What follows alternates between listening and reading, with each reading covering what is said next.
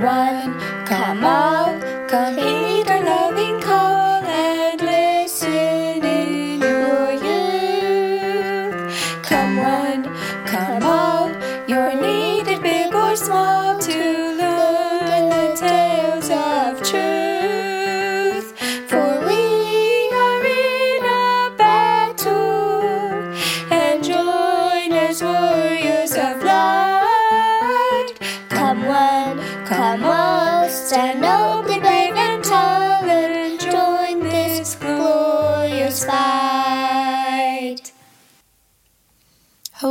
chickadees.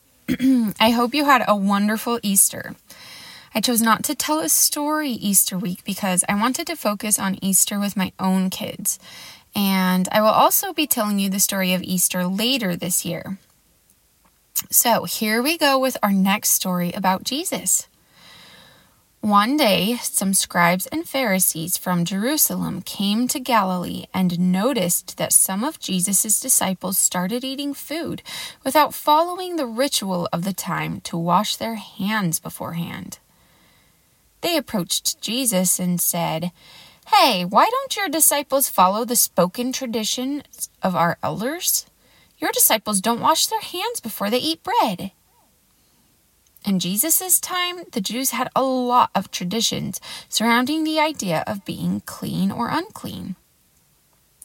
These traditions don't usually have anything to do with dirtiness or germs, like we might think of when we hear the word unclean.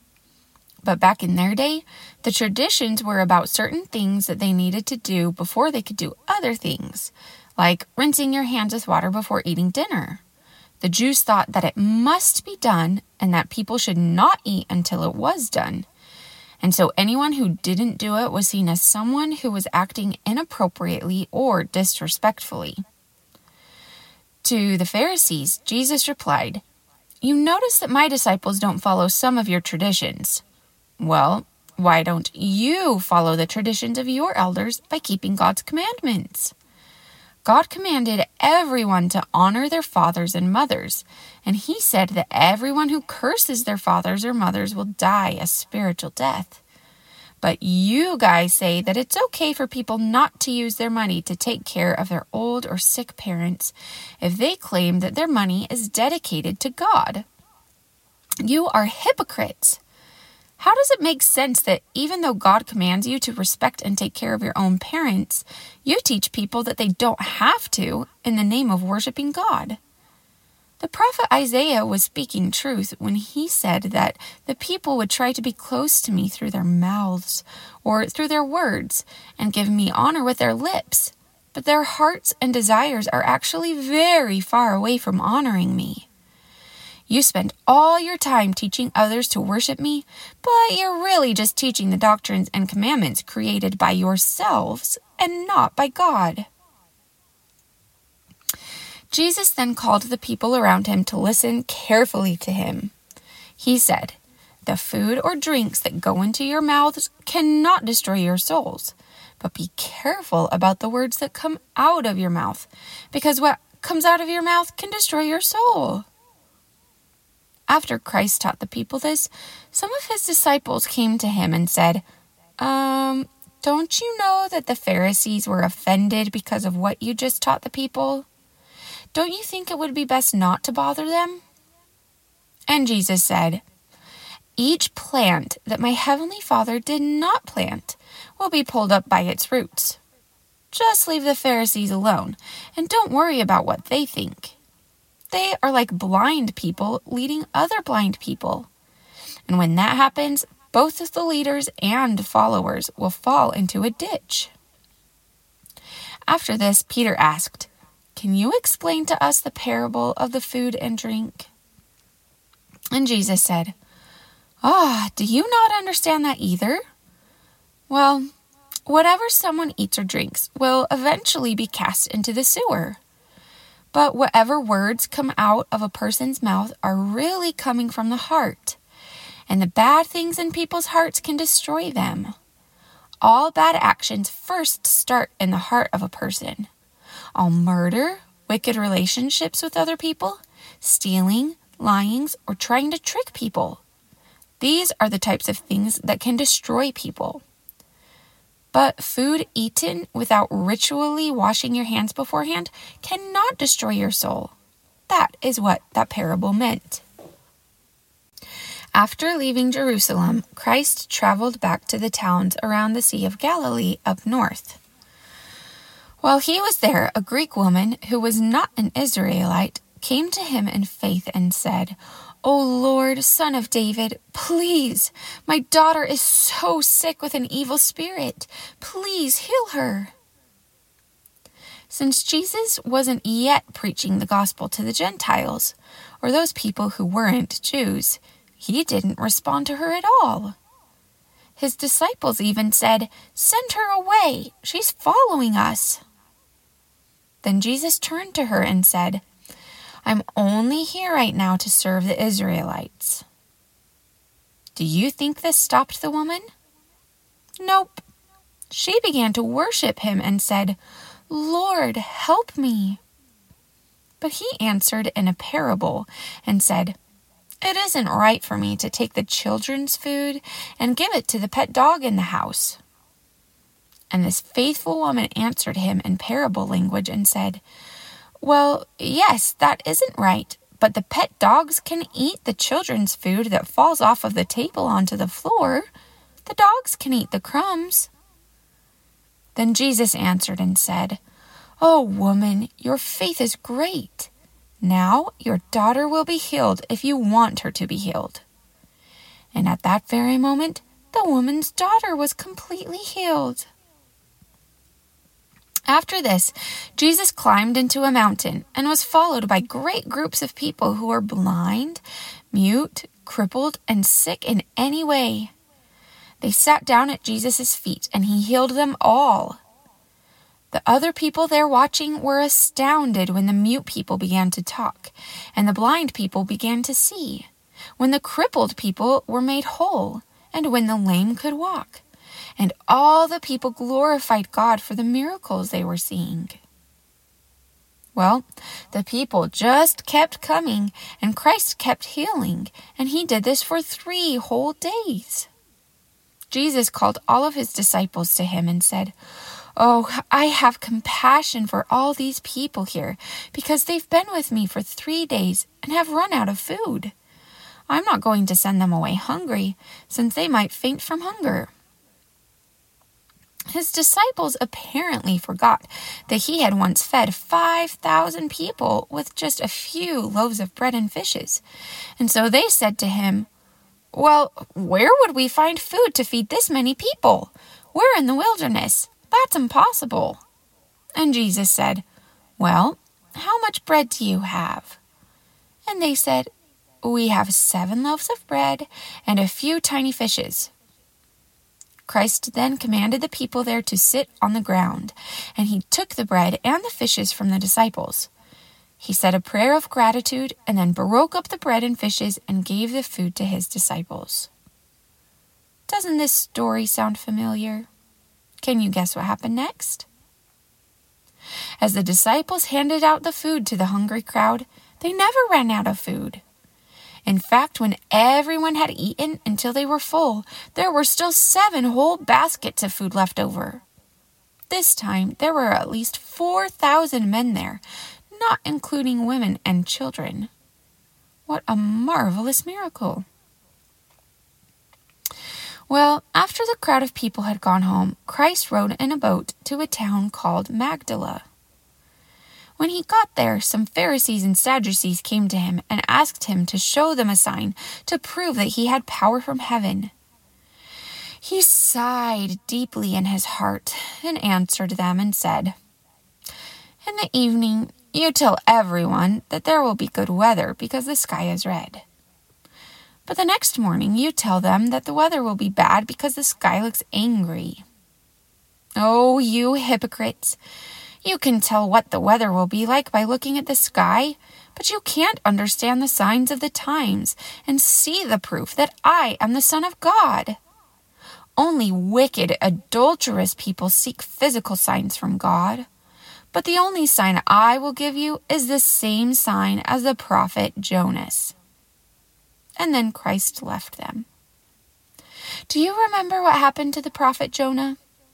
He was swallowed by a big fish and was stuck in its belly for three whole days before being spit out. Does that remind you of when Christ spent three days somewhere before being risen?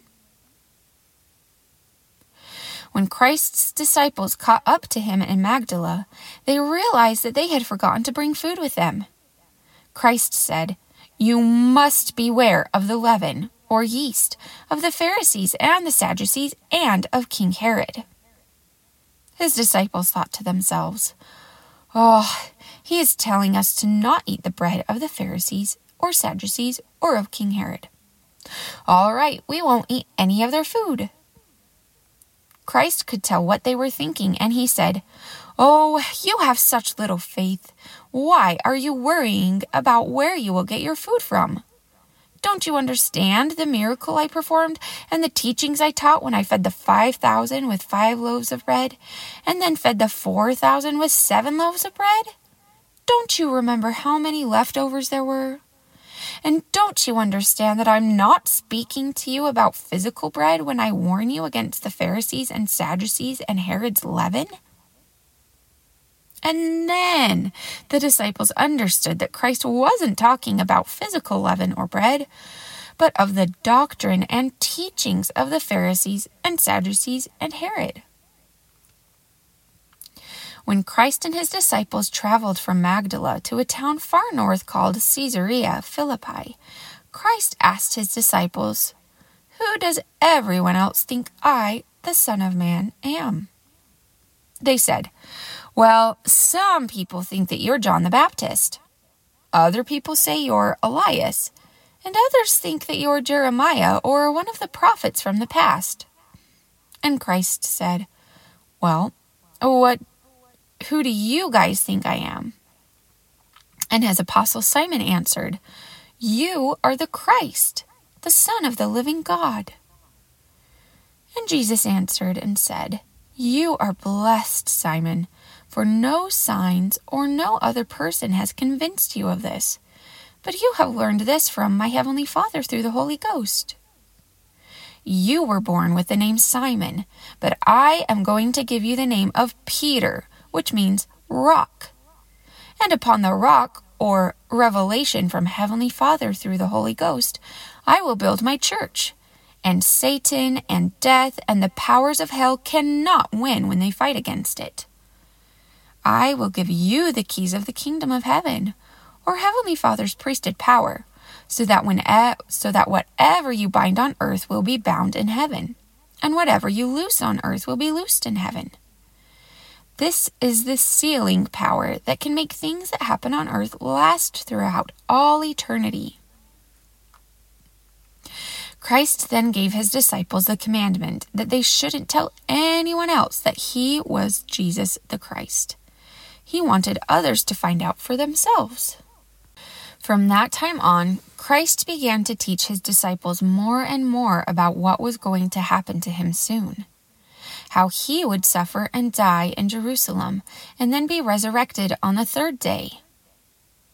This was a hard teaching for them to hear sometimes, because if you remember, the Jews thought that the Messiah or Christ was going to save them from the Romans and be a great military leader. It was hard for them to imagine such a great man being crucified and killed. So, when he heard these teachings, Simon, who was now called Peter, tried to correct Christ according to his own understanding, and he said, Oh no, you will not die, Lord. These things are not going to happen. Do you know what Jesus did? He said, Get behind me, Satan, or enemy. You are offending me, since you are more worried about what you want to be true than you are of the true things of God. Then Jesus turned to all of his disciples and gave a very important teaching. He said, If any person wants to follow me, then they must deny themselves and take up their cross and follow me. Now, this teaching might have frightened the apostles because In their day, crucifixion and taking up their own cross and carrying it to where they were being crucified was one of the most barbaric and torturous ways for them to die. But Christ clarified this, and he said, You might be wondering what it means for you to take up your own crosses. Well, it means to deny yourselves of all ungodliness, which means to stay away from and dislike anything that does not bring you closer to God. You must deny yourselves of every worldly lust, which means to stay away from and dislike anything from the world that would try to pull you away from God and toward the wicked things around you. To take up your cross means to keep my commandments. Please, if you want to save your souls, do not break my commandments. Whoever tries to save his soul or his life by using the wicked things of this world will lose his life in the next world, or the place where spirits go after their bodies die here on earth. Whoever loses his life in this world for my sake, or whoever pays no attention to the lies the world is trying to tell them and only focuses on following me, will find their souls in the next world. So I tell you to forget the world. Give it up. Pay no attention to it if you want to save your souls. What good is it for a man to have every single thing he wants in this life, if only to lose his own soul?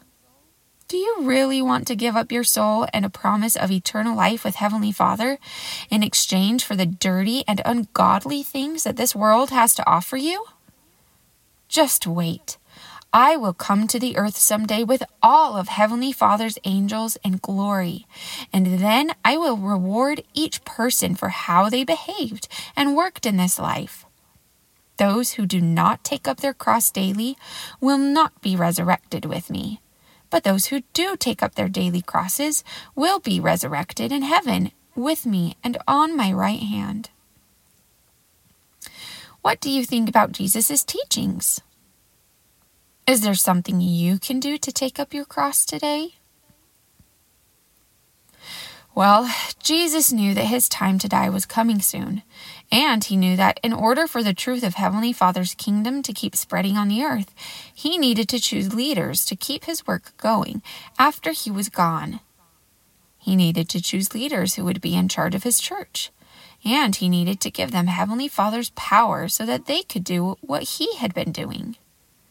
So, six days after Jesus taught his disciples the important lessons on taking up their crosses, he took three of his apostles, Peter, James, and John, to the top of a high mountain. When they got there, Jesus was transfigured in front of them. Do you know what that means? To understand it, we need to talk about God's glory. We've learned from Joseph Smith and Moses and other prophets that Heavenly Father's glory shines so brightly that it's even brighter than the sun. Don't you think that that type of glory would be too hot and too bright for us in our mortal bodies to survive? It's true. Mortal bodies aren't strong enough to endure the presence of heavenly beings. And so, whenever God or other heavenly messengers talk to mortal men and women in person, the mortal bodies must be changed and made holier so that they can survive.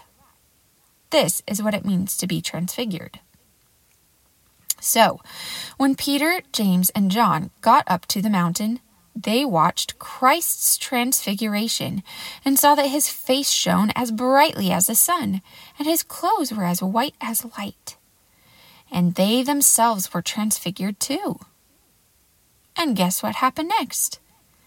The ancient prophets Moses and Elijah appeared and began talking with Christ and strengthened him for the trials that were going to happen to him before he died on the cross. They, along with Christ, gave special priesthood power and keys to the three apostles. Peter, James, and John then had a magnificent vision of what was going to happen when Christ came to the earth the second time they saw the earth return to its glorious state, or how it was before Adam and Eve ate the fruit in the Garden of Eden. The spirit of John the Baptist was also there. They also saw a bright cloud that came above them that was covering Heavenly Father. And they heard him say, This is my beloved Son, in whom I am well pleased. Hear ye him. And when the three apostles heard Heavenly Father, they fell to the ground and were afraid. Christ came and touched them and said, Stand up and don't be afraid. And when they looked up, Moses and Elijah had left, and it was just Christ there again, and their bodies had changed back to their mortal, mortal bodies. As they walked down the mountain, Jesus told them not to tell anyone what they had seen or experienced until after he had died and was resurrected. The apostles knew that it was prophesied that an Elias would come to the earth once more before Christ's second coming, but they also knew that they had just seen Elijah appear on the earth. So they asked Christ, Why do those who study the scriptures say that Elias must come to the earth before your second coming? We just saw Elijah, so what do these things mean? Do you remember that Elias means someone who prepares the way for someone else? Christ said, Well, Elijah will be an Elias and will come to the earth before my second coming. And he will bring the sealing power back to the earth, just like the prophets have written in the scriptures. John the Baptist was the Elias who came before me to prepare the way for me here in my mortality. But the wicked Jews didn't believe him, and they killed him, just like they'll kill me. Christ explained this to the three apostles while they walked back into the town. And when they got there, a troubled father came and knelt in front of Christ and said, Lord, have mercy on my son. He is crazy and is very troubled, and sometimes he throws himself into the fire at our home, and sometimes he throws himself into water. Foam comes out of his mouth, and he gnashes his teeth. I brought him to your disciples, but they couldn't heal him. Then Christ turned to his disciples and said, Oh, you faithless followers! How long should I give you an example of what to do, but you don't follow it? Then, turning to the Father, he said, Bring your Son to me. Once the Son was in front of Christ, the Son had another fit and fell to the ground with his mouth foaming. Christ asked the Father how long the Son had been like this, and the Father said, Since he was a child. If you can do anything, please have compassion on us and help us. Jesus said, Well, if you can believe, then all things are possible to you. And the father said, Lord, I believe. Please help my unbelief. Then Christ turned to the boy and said, You dumb and deaf spirit, I command you to come out of the boy and do not enter into him again. The spirit then cried and fought coming out of the boy. But when he did, the boy laid on the ground as if he were dead. In fact, the people there watching what was happening said, Oh my, he is dead. But Christ took the boy by the hand and helped him stand up, and the boy was alive. After this, his disciples came to him and asked, Why couldn't we cast out the devil? And Christ said, It's because of your unbelief. If you had a little bit of faith, even faith of the size of a tiny mustard seed, then you would have, be able to move mountains. Nothing would be impossible. Also, evil spirits can only be cast out by people who have prayed and fasted much. Later, Christ taught his disciples that he would be betrayed by someone close to him and would be given into the hands of his enemies. He taught them that his enemies would kill him, but on the third day he would be resurrected and live again. These teachings made his disciples feel very sad and very sorry, and very confused. Well, Christ and his disciples traveled back to Capernaum, and some workers who collected money from the Jews to help pay for the upkeep of their temple in Jerusalem and other religious costs came to Peter and asked, Does your master pay the temple dues that all other Jews pay? And Peter said, Yes, he does. But when Peter got back into the house where Jesus was, Jesus said, I have a question for you, and I want you to tell me what you think. Do the kings on this earth take money for their cities from their own children or from their citizens and strangers? And Peter said, Hmm, from strangers, of course. And Christ said, Then the children are free from paying money just like I'm free from paying money to take care of my Heavenly Father's temple here on earth. But I don't want to offend the others, so you better go down to the sea and throw out a fishing hook and catch the first fish that bites. When you've opened its mouth, you'll find a piece of money that you can take to go pay our dues. Now, here are a few stories of Christ healing some more people. One day, a deaf and dumb man was brought to Christ. He couldn't hear or talk. His friends asked Christ to heal him, so Christ grabbed his hand and led him away from the crowds. He then put his fingers into the man's ear. Then he spit on his finger and he touched the man's tongue. Then he looked up to heaven. He sighed and he said to the man's body, Be opened and immediately the man could hear and speak. It was an amazing miracle, and Christ asked everyone who saw what happened not to tell anyone what he did. But the more he asked them to tell no one, the more they told everyone they could. Everyone who heard of this miracle was greatly astonished and said, Wow, he has done some great things if he can make the deaf to hear and the dumb to speak. At another time, Christ came to the waters of Bethsaida, and a blind man was brought to him who wanted to be healed. Christ took the blind man by the hand and led him out of town.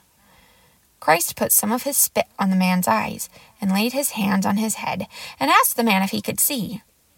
The man opened his eyes and said, Um, I can see men walking, but they look like trees. So Christ put his hands on the man's eyes again and had him look up and after that his eyes were completely healed and he could see clearly. This was an instance when the miracle didn't happen immediately, but it happened in stages. Just like miracles can sometimes happen in our own lives. All right, little chickens, here's one last story about Christ for today. One day after a journey, Christ asked his disciples what they had been talking about and trying to figure out on their walk. No one wanted to answer Jesus because they had actually been trying to figure out which one out of all of them was the greatest. Christ already knew what they had been talking about, of course, so he called his twelve apostles around him and said, Whoever wants to be the greatest or the first will also be the last of all and the servant of everyone. And then he picked up a sweet little child and sat him on his lap and taught. Whoever is humble like one of these little children, and who also chooses to follow me and accept my teachings, you must accept in my name. Whoever accepts and follows me is also accepting and following Heavenly Father. Well, that is the end of our story this week, my little chickens. But I'm excited to get next week's story up and running so that you guys can hear it. Until then, have a wonderful day. Goodbye.